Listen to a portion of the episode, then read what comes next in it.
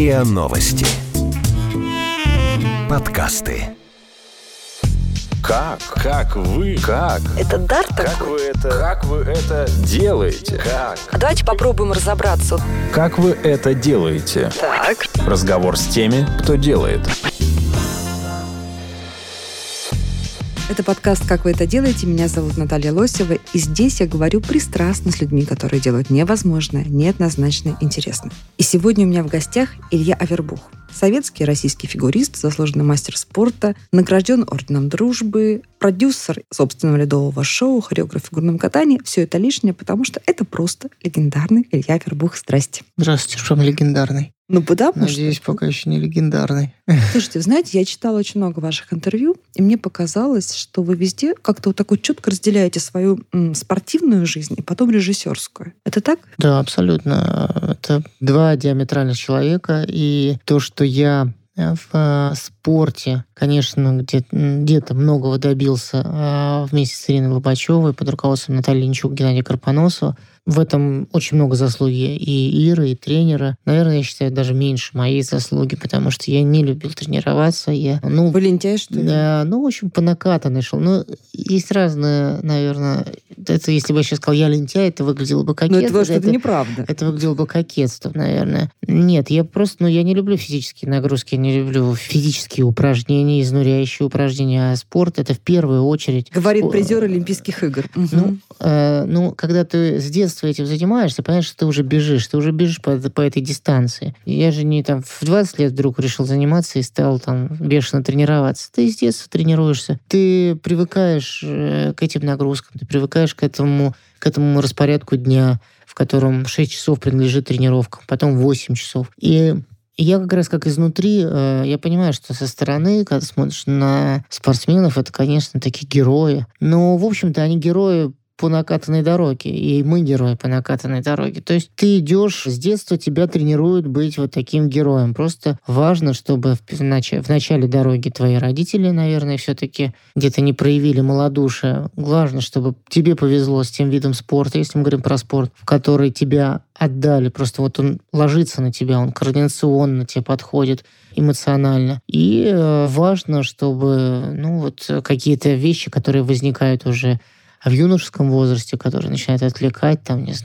различные вещи, не повлияли на то, чтобы ты сказал: все, я заканчиваю, я начинаю заниматься чем-то другим. Для меня всегда вопрос, о котором я думаю, что люди, которые с раннего детства, с 3-4 лет, как в фигурном катании, подчинены вот этому режиму дня, этой нагрузке. Ведь это на самом деле такая работа, с утра до ночи. И вдруг, когда они уходят из спорта, это все заканчивается. Но у вас же не было обычного детства, у вас же не было плавного перехода из школьной относительно беззаботной жизни во взрослую, в какого-то такого постепенного накапливания ответственности. У вас сразу была ответственность, можно сказать, практически по рождению, и вдруг потом все заканчивается, и вы оказываетесь в другом, не очень знакомом вам мире. Ведь так же получается? В принципе, да. Но как уже миллионы раз рассказано про эту историю, про тяжелые спортивные судьбы, как им тяжело адаптироваться после спорта. Вот ваша личная история какая? Да, я всегда говорю о том, что, естественно, есть плюсы и есть минусы, но, в общем, спорт, если ты добился результата, все дальше идет от тебя. Потому что спорт тебе дает в любом случае очень хороший трамплин для следующего проявления в твоей жизни. Если, конечно, ты считаешь, и есть это главная ошибка многих спортсменов, что они столько пахали, разговоры за столом, трудились, за родину страдали, а теперь им все должны. Если ты занимаешь позицию, что тебе должно государство, болельщики, должны все, за кого ты выступал. А на самом деле ты выступал, в первую очередь, за самого себя и, конечно, за страну. Но ты хотел повесить себе медаль на шею. И здесь надо просто быть максимально честным самим собой. Если ты честен сам с собой, то ты понимаешь, что дальше надо также пахать, дальше надо идти. У тебя есть возможность, у тебя есть трамплин, у тебя есть известность. К тебе все очень доброжелательны, потому что наша страна, я думаю, что практически в каждой стране, но я отвечаю за нашу страну, к спортсменам очень трепетные отношения. И первые пару лет, пока не забыли. Нет, неправда.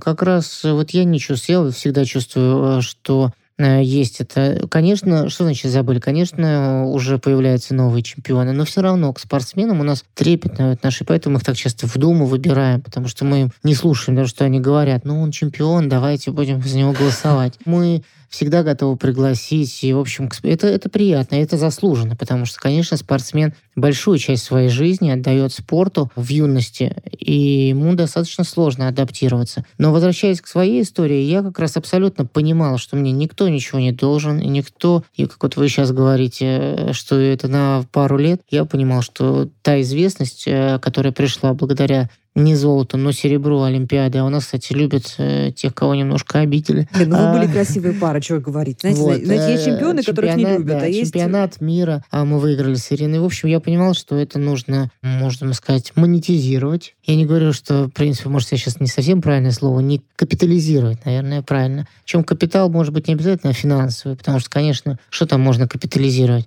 А именно набрать те связи, тот интерес. Потому что, конечно, пока ты на волне, с тобой многие хотят познакомиться, тебе многие обещают какую-то поддержку и так далее. Потом, конечно, все это превращается в бла-бла, и 90% этих обещаний растворяются, как вода в песке. Но ты еще раз должен сам знать, что твоя медаль — это твоя медаль, которая пусть радует тебя дома, висит, и ты ей всегда можешь гордиться, никто тебя ее не отнимет. Но это не медаль, которая будет тебя дальше кормить, обеспечивать твою семью и финансово, и обеспечивать тебя работой. Я это понимал с первой секунды, в принципе, когда катался, и не строил никаких иллюзий. Возможно, поэтому переход мой из спортивной жизни в жизнь иную был просто радостью для меня, потому что я ждал уже несколько лет, когда закончится спорт, и когда я смогу себя реализовать. А кто вам помогал?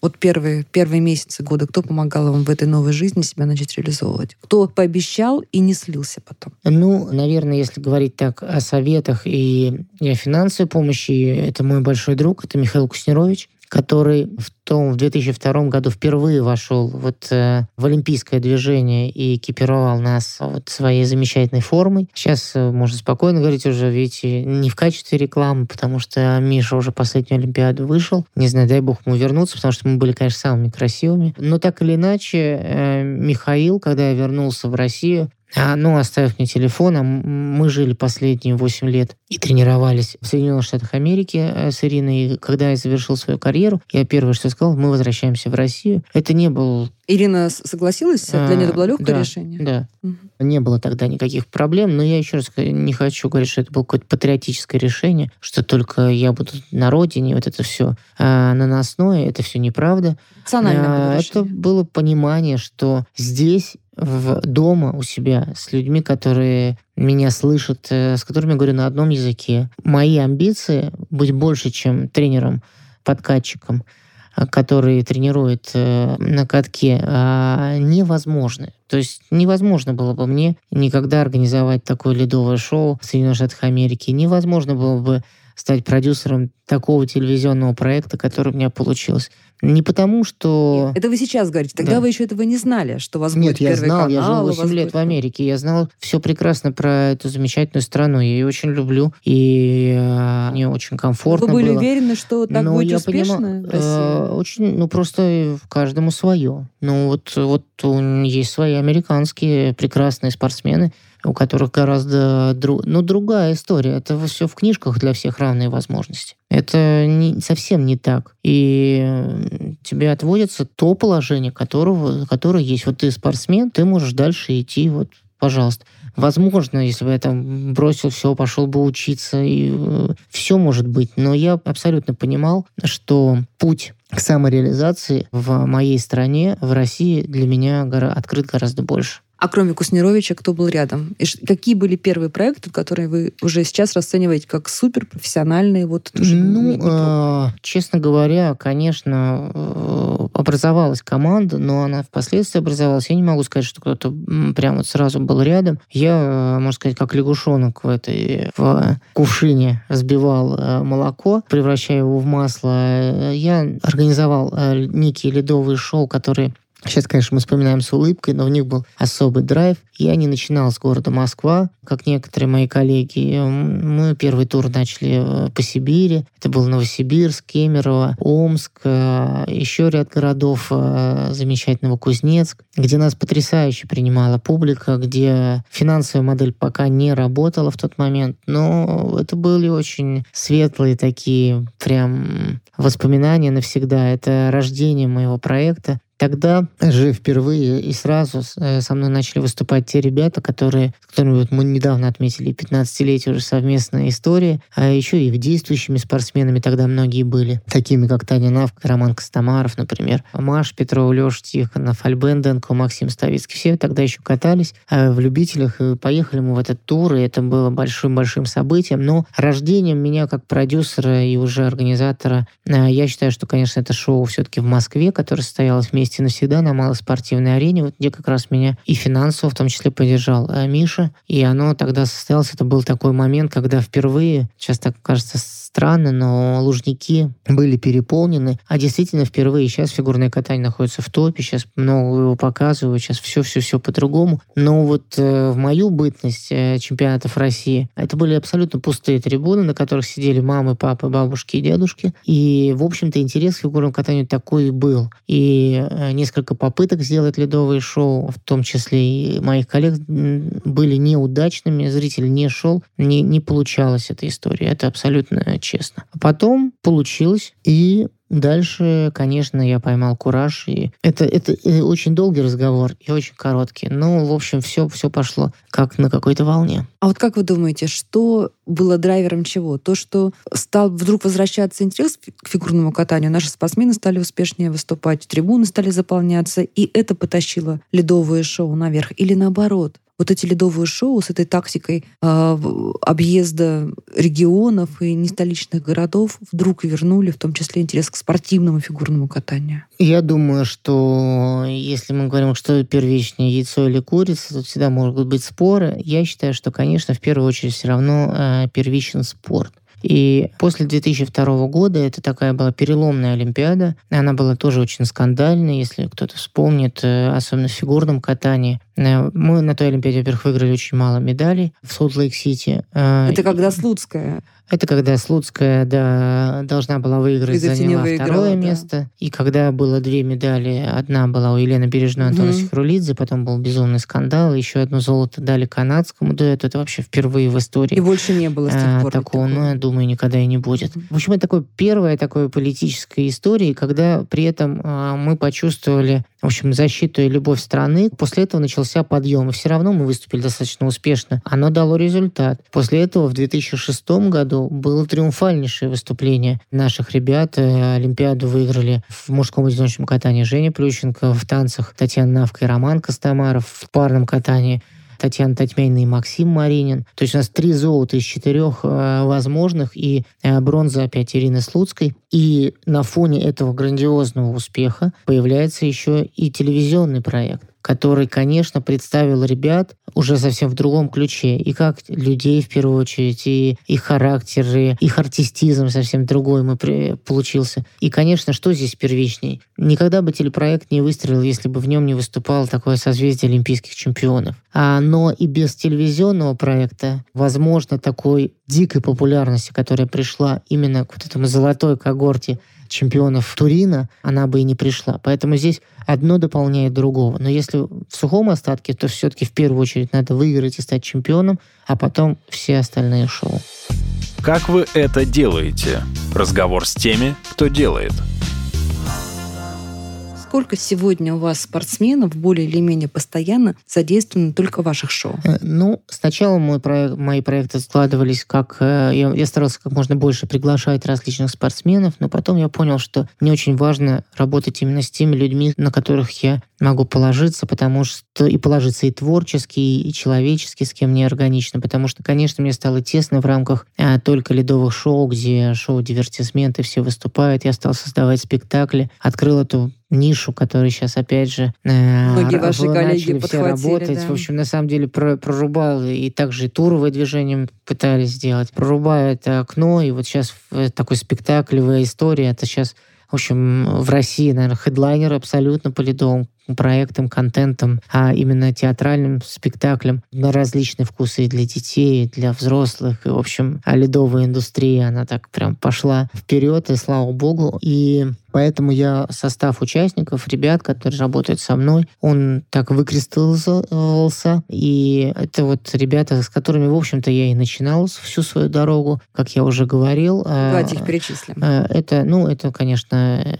Алексей Ягудин, это Роман Костомаров. Вот несколько лет назад Татьяна Навка начала делать свои проекты, но мы по-прежнему общаемся. И когда пересекаемся, работаем вместе, как, например, Таня с Ромой выступали в моем шоу «15 лет успеха» недавно. То есть вы безревностно относитесь к этим? Нет, она уже как вышла из-под крыла, да, так, но мы с Таней по-прежнему, еще раз говорю, общаемся, хорошо дружим, но 12 лет мы работали вместе, пара Татьяна Навка и Роман Костомаров. Сейчас Рома выступает с Оксаной Домниной. Опять же, Оксана Домнина и Максим Шабалин влились в мой коллектив. И тоже очень долгие годы мы вместе. Там же и чемпионы мира Европы Мария Петрова, Алексей Тихонов, которых я очень люблю, и их любит очень страна. Маша, Леша, вот радость наша. Альбена Денкова и Максим Ставицкий, чемпионы мира, двукратные чемпионы мира в танцах на льду. От Болгарии. Сразу завершив свою карьеру, вошли в мой коллектив и ни разу за эти 15 лет нигде в других шоу не выступали. Смотрите, вы работодатель на самом деле, да, такой постоянный и гарантированный для целой когорты великих спортсменов. В общем, да, конечно. Это такое же, да, это большая индустрия. Они могли бы стать тренерами, успешными предпринимателями, все 100%? Нет, конечно. А вы их не лишили тем самым тренерской судьбы счастливой? Как вы думаете? Нет, точно нет. Просто работодатель такая немножко жестковатая, такая форма. Но, с другой стороны, конечно, понимая, что я хочу, чтобы люди работали всегда. Я работал с теми, с кем это был единый коллектив. Соответственно, я вешаю на себя большой груз ответственности с тем, чтобы обеспечивать их работой на весь год. То есть, предлагая ледовое шоу, предлагаю большую загрузку, потому что, конечно, экономически выгоднее работать точечно, например, только там в новогодний период, когда действительно это очень востребовано. А потом все разбежались, куда вас пригласили, там вы катаетесь, везде какие-то по миру возникают шоу, потом опять собрались. А вы прям 12 месяцев в году. Да, мы работаем, у меня очень большие летние проекты. Уже 6 лет я работаю в Сочи. На протяжении 3,5, иногда 4 месяцев мы работаем. Это очень успешно. Никто в это не верил. Это абсолютное такое российское ноу-хау. Мы работаем в Ледовом дворце «Айсберг». И в этом году также продолжаем работать. И всех приглашаю на возвращение легендарного спектакля. Здесь, можно сказать, легендарного «Кармен». И зрительский интерес колоссальный. Только что прошли с огромным успехом его гастроли в Санкт-Петербурге. В этом же году мы открываем, вот совсем уже недавно, и у вас практически делаю анонс, совсем скоро мы будем выступать в Крыму с спектаклем «Ромео и Джульетта». И это вообще абсолютное такое прорыв стены, потому что мы там буквально строим ледовый каток. И, а где, в каком вы городе строите? Это в городе Ялта будет проходить. И, в общем, я думаю, что это будет огромным событием. Сразу 5 олимпийских чемпионов приезжают в Крым. Это Алексей Ягудин, это Таня Тотьмянина и Максим Маринин, это Катя Боброва и Дима Соловьев. Плеяда замечательных спортсменов, Вахом Рванидзе, чемпион мира, а также Максим Шабалин, Яна Хохлова. В общем, это будет просто феерические выступления, но я говорю, что то есть мы разрастаемся, конечно, но в среднем, если вернуться к статистике, порядка 140 шоу в год ребята получают. То есть, грубо говоря, каждый второй день идет работа. Понятно, что иногда бывает, как в новогодние елки, там и 2, и 3 спектакля в день, поэтому, но в среднем получается, что если все разбросать, конечно, все мечтают попасть в мой коллектив, потому что такой объем работы никто не может на данный момент предоставить спортсменам. А вы считаете всерьез конкурентами те шоу, которые делают ваши коллеги Татьяна Навка, Евгений Плющенко, или все-таки это немножечко разные вещи, или это разный уровень совсем, по-честному? Во-первых, это некорректно мне говорить об уровне, это, правда... Но ниша это одна. Это одна ниша. Слушайте, сколько у нас театров в Москве? У нас есть МХАТ, есть Таганка, есть Ленком, есть большое количество, есть большой театр, есть при этом театр Мировича Данченко. Артистов вы делите друг с другом? Переходит я думаю, если возвращаться, то, конечно, наверное, у Таганки есть конкуренция с Линкомом. Но есть за зрителей, за то, чтобы просто... Но в итоге-то вся конкуренция к чему? Чтобы у тебя был зрительный зал. В этом самая главная суть. Не чтобы ты был один вот в поле, а чтобы ты сохранил своего зрителя. Значит, для того, чтобы сохранить своего зрителя, ты должен поднимать качество проекта, качество всего, что ты делаешь. Соответственно, от этого выигрывает зритель. А если у нас у всех сейчас есть зритель, значит, нас хватает того качества, за которым идет зритель. Поэтому я желаю, в общем, действительно всем удачи, потому что это очень сложный бизнес. Он требует колоссальных работ и в плане финансирования, и поддержки. И все это непросто. И я еще раз говорю, я отношусь с большим уважением ко всем и не вправе, никогда не буду критиковать или хвалить, выделять там свои проекты от других. Это не дипломатия, это просто этика. Она должна присутствовать у всех. Этика и мудрость. Смотрите, вот если продолжать аналогию и параллели с театром, да, в любом театре, в музыкальном или драматическом, есть первый состав, да, есть там кардебалет или есть там третий, четвертый состав, и кушать подано. Вы набираете к себе звезд. То есть вы вообще не оставляете себе, как режиссеру-руководителю, пространство для маневра. То есть вы должны всех этих звезд обеспечить равнозвездными ролями. Или как это у вас происходит? Вот есть такая вот та ревность, которая в артистических коллективах происходит, что...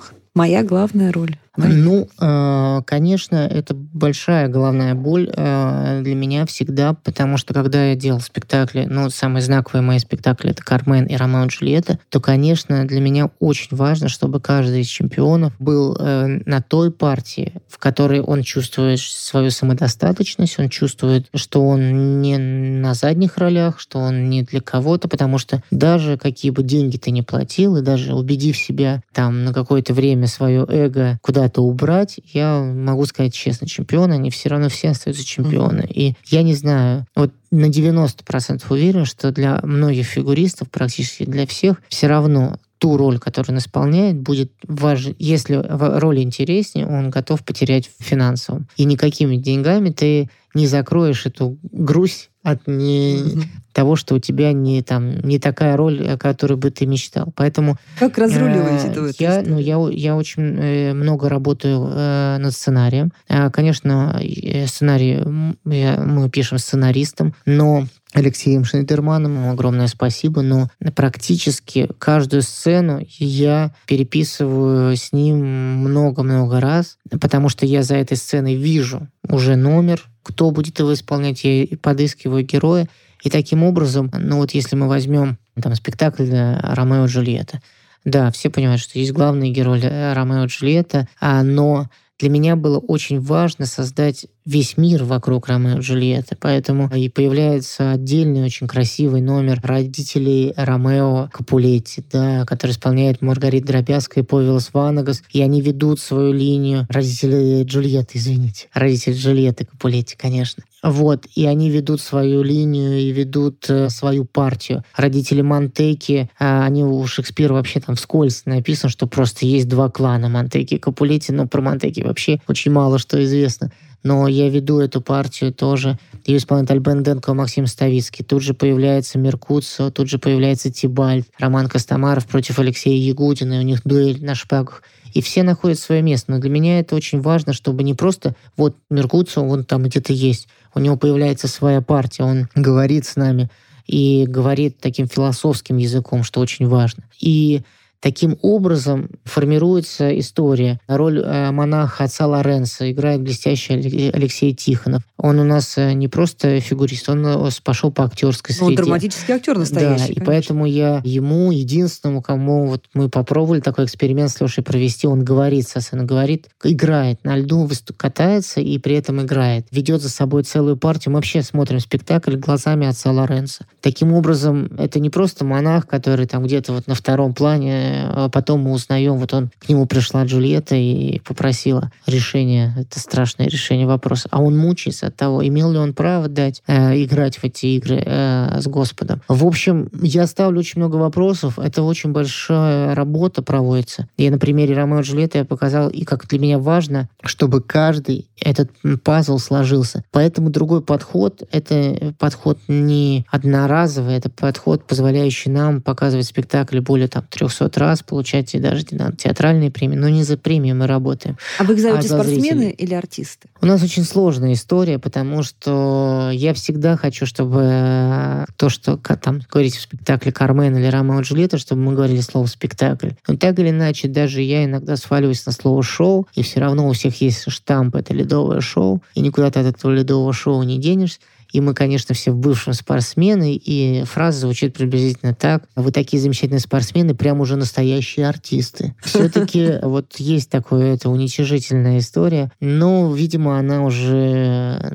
Ну, ее никуда не деться, потому что, в общем, жанр наш, он такой, тоже такой межжанровый, если так можно сказать. Есть цирковое, немножко цирка, потому что все равно есть трюк, а-ля оп, вот он выброс, там, вот он прыжок, а вот есть некая драматургия, и здесь надо держать баланс. Ну, я нашел это решение в том, чтобы, да, зритель хочет прыжок, зритель хочет поддержку. Моя задача как режиссера, моя задача как постановщика и как и сценариста, в том числе, чтобы этот прыжок был нужен в эту секунду, чтобы он не был прыжком ради прыжка, потому что надо тут попрыгать, просто тут показать, а чтобы этот трюк был органичен. В общем, мне пока кажется, что это у меня получается, но, конечно, все не стоит на месте, и все вокруг движется, и мне хочется себя самореализовывать в различных ипостасях. Например, для меня большим вызовом было стать режиссером-постановщиком церемонии открытия и закрытия универсиады в Красноярске. Мне кажется, вы вообще увлеклись, да, вот этим жанром? Это же важно единственное, не только красноярского. Нет, мне нравится этот жанр, действительно. Он такой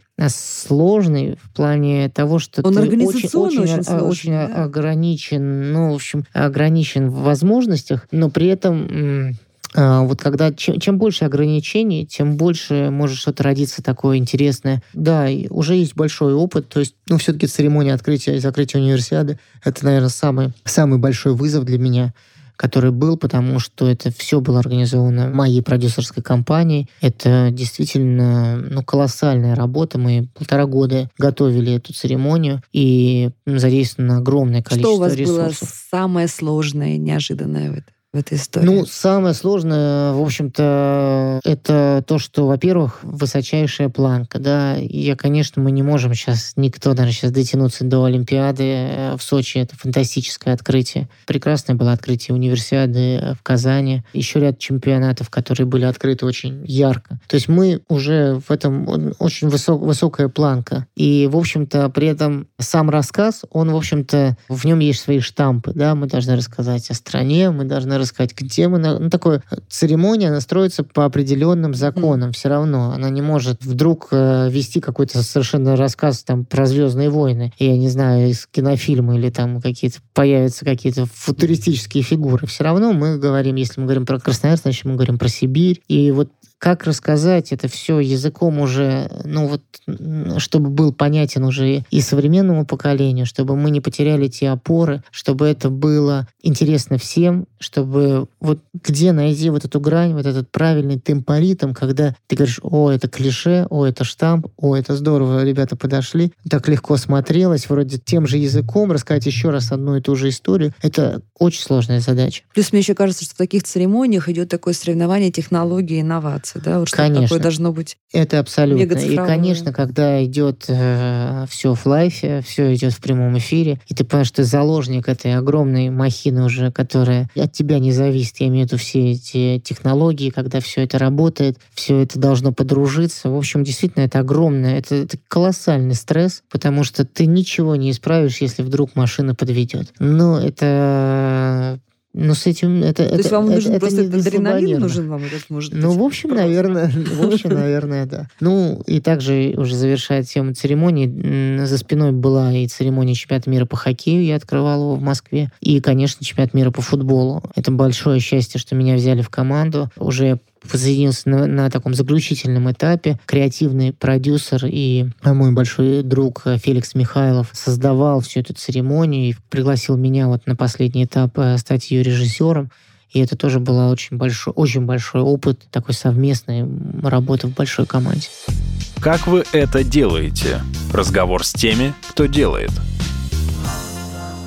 Давайте поговорим про ваши телевизионные проекты. Потому что, конечно же, мне кажется, массовый зритель вас в основном знает по телевизионным проектам, ну просто математически. Ну да, математически мы считали, что 12 сезонов суммарно было телевизионных проектов. Какие-то были очень долгие, там, до 8 месяцев было. Но в основном это в среднем там 4-5 месяцев сезон телевизионного проекта. Таким образом, если из 12, ну вот, поделить почти пополам, ну, плюс-минус мы посчитали 6 месяцев, то есть 6 лет безостановочно шли каждый раз в неделю мои телепроекты. Причем это не только проекты со льдом связанные. Ну, хотя, конечно, в первую очередь со льдом. Это первый проект был самый «Звезды на льду», потом появились ледниковые периоды.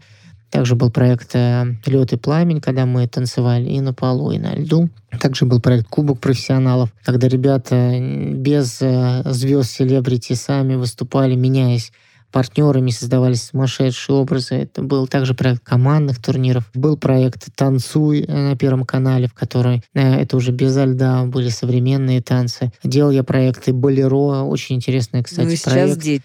Да, в котором танцевали мы с балеринами Большого Михайловского театра. Это уникальный тоже танцевальный проект. И последние 2 сезона телевизионный проект «Дети на льду». Вот хочу много ли этот вопрос вам задать. Вы как не истекаете? Это откуда у вас вот это вот все каждую неделю, когда все нормальные люди должны были уже выгореть и иссякнуть? Кто вам это все поставляет, подгоняет? Откуда это берется? Сам боюсь этого. Это как определенное вдохновение. Вы абсолютно правы. Действительно, уже страшно идти на лед, потому что для меня самое страшное — это повтор. И ты понимаешь, что все равно где-то ты уже все равно повторяешь. Но когда что-то рождается еще и новое уже после того, сколько сделано, действительно, это так впечатляет. Но вообще, конечно, для меня очень важна музыка, и я стараюсь найти какую-то новую грань музыкальности. Ну, какая-то технология у вас уже есть? Вот да, какая-то технология. Конечно. Я сейчас должен придумать 4 номера. Что вы делаете? Вот вам нужно придумать 4 номера. Самое сложное — это найти музыку, да? То есть ты берешь, во-первых, ты смотришь на подопечного, ты уже... Это имеет значение. Очень важно. Ну, это отличительная история. Ну, кстати, не все так делают. Многие просто берут уже идею и ее как бы отдают. Иногда ложится, иногда нет. Для меня очень важно. Я должен чувствовать человека, для которого я ставлю. Маленький человек, большой человек, так или иначе. Взрослый человек.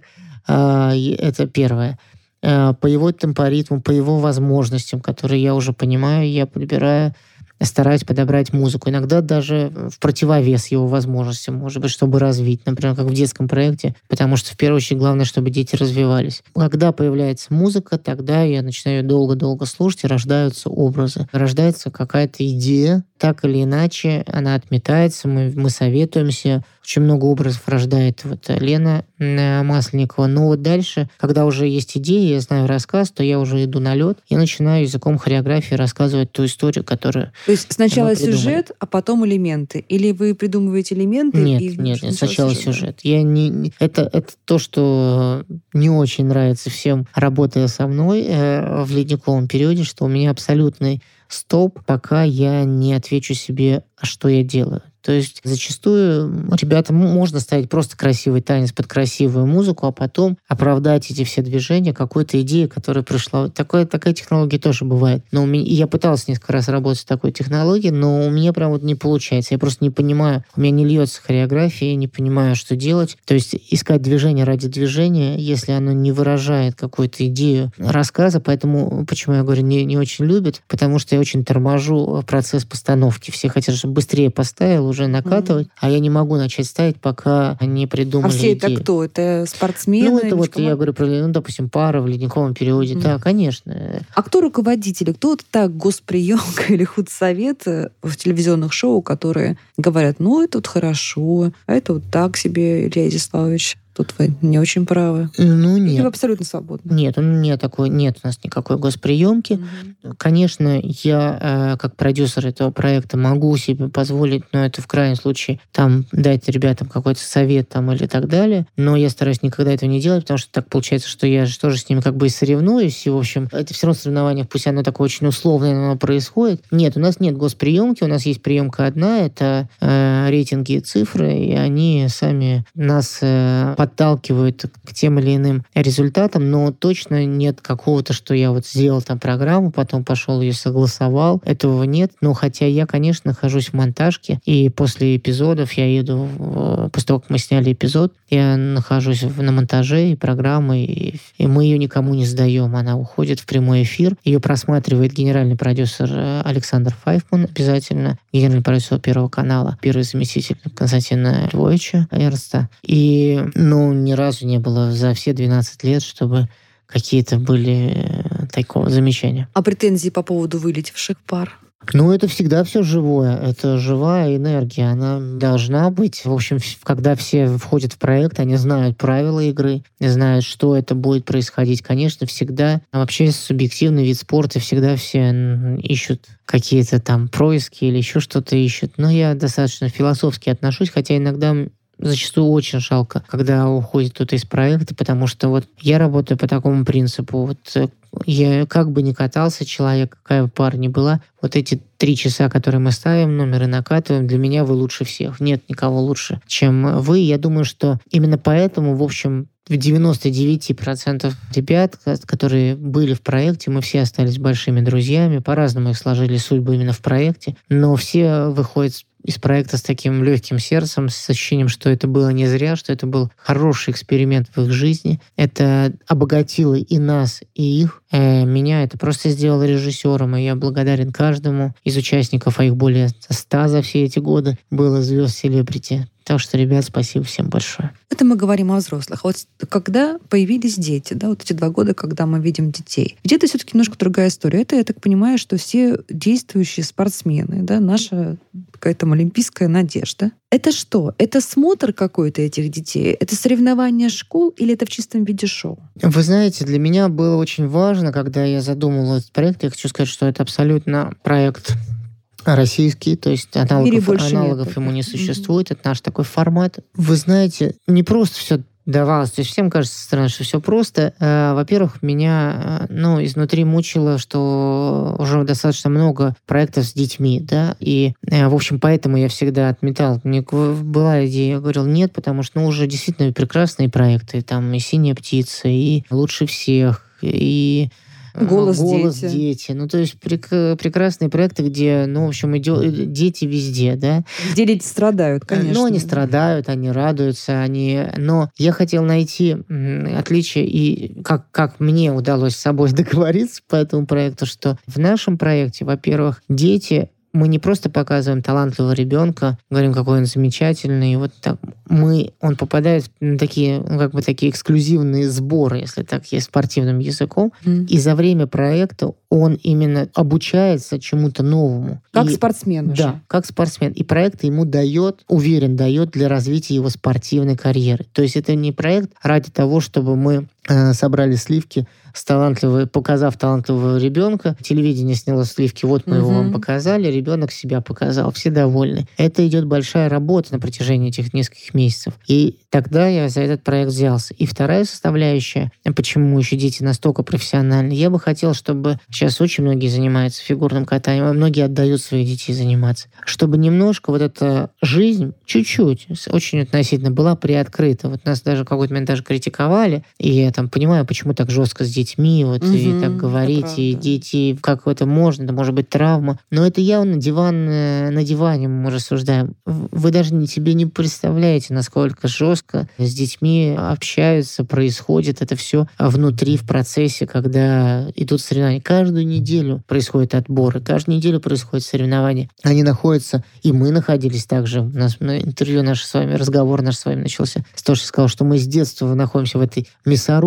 И она закаляет, она оставляет тех, кто готов ее выдержать, а тех, кто не готов, они идут заниматься и развиваться в других направлениях. Поэтому это тоже была и остается важной задачей телепроекта, его такая некая жесткость и объективность. И я здесь очень сильно благодарен Татьяне Тарасовой, которая, конечно, всегда всем хочется быть очень добрыми, пушистыми и только хвалить и лелеем лить. Она берет на себя эту смелость, зная, что возможно какая-то критика таких лже-критиков, потому что быть добрым и добреньким — это две разные вещи. А вы договариваетесь заранее, что вот это вот ты покритикуешь, а вот этого уже не будем передавливать, а это вот мы сделаем на публику? Нет, Татьяна Анатольевна абсолютно не зависит. Нет человека, который может вообще оказать хоть какое-то давление на Татьяну Тарасову. С ней невозможно не договориться. Она, у нее абсолютно свое. Она, конечно, вот если мы говорили о легенде, вот это действительно легенда. Это человек, которым должна, банально говоря, гордиться страна, которую должна ценить страна, которому должны оказывать всестороннюю поддержку и почести, потому что это действительно тот столб, на котором стоит российское, в прошлом советское, российское фигурное катание. Мы опираемся на таких людей, как Тарасова, Москвина, Мишин. Скучаете по спорту? Нет, я не скучаю по спорту. Но вы же иногда ставите. Вы Медведеву поставили короткую программу. Нет, скучать по спорту — это скучать по самому себе. Как вот я одел конечки и вышел плясать. Я не скучаю по спорту. Но мне очень интересно работать в спорте с любителями. Я действительно уже достаточно много сделал программ, с которыми ребята и выигрывали, и проигрывали. Но... Конечно, одни из самых удачных — это работа и с Юлией Липницкой, программа «Список Шиндлера», и работа с Женей Медведевой на протяжении вот этого 4-летия. 2 года, когда она выигрывала все программы. А с моими программами в олимпийский сезон моя была только короткая программа, произвольную. Женя взяла другую. В этом году мы снова сотрудничаем с Женей Медведевой, я сделал ей короткую программу. Я очень надеюсь, что она поможет Жене просто вот уже получать огромное удовольствие на льду. Она большая чемпионка. В общем, мне интересно работать в спорте с спортсменами. Я надеюсь, что программы, которые я делаю, им помогают. Почему сейчас так много, или это может быть субъективное ощущение, скандалов и нервозности вокруг фигурного катания? Вот то, чего ведь раньше не было, так, во всяком, такой вот пенный сверху. Это такое... Лучше так, чем если про фигурное катание не говорят или вспоминают раз в 4 года, когда идет Олимпиада. Я больше боюсь, что все подустанут от пены и перестанут обсуждать.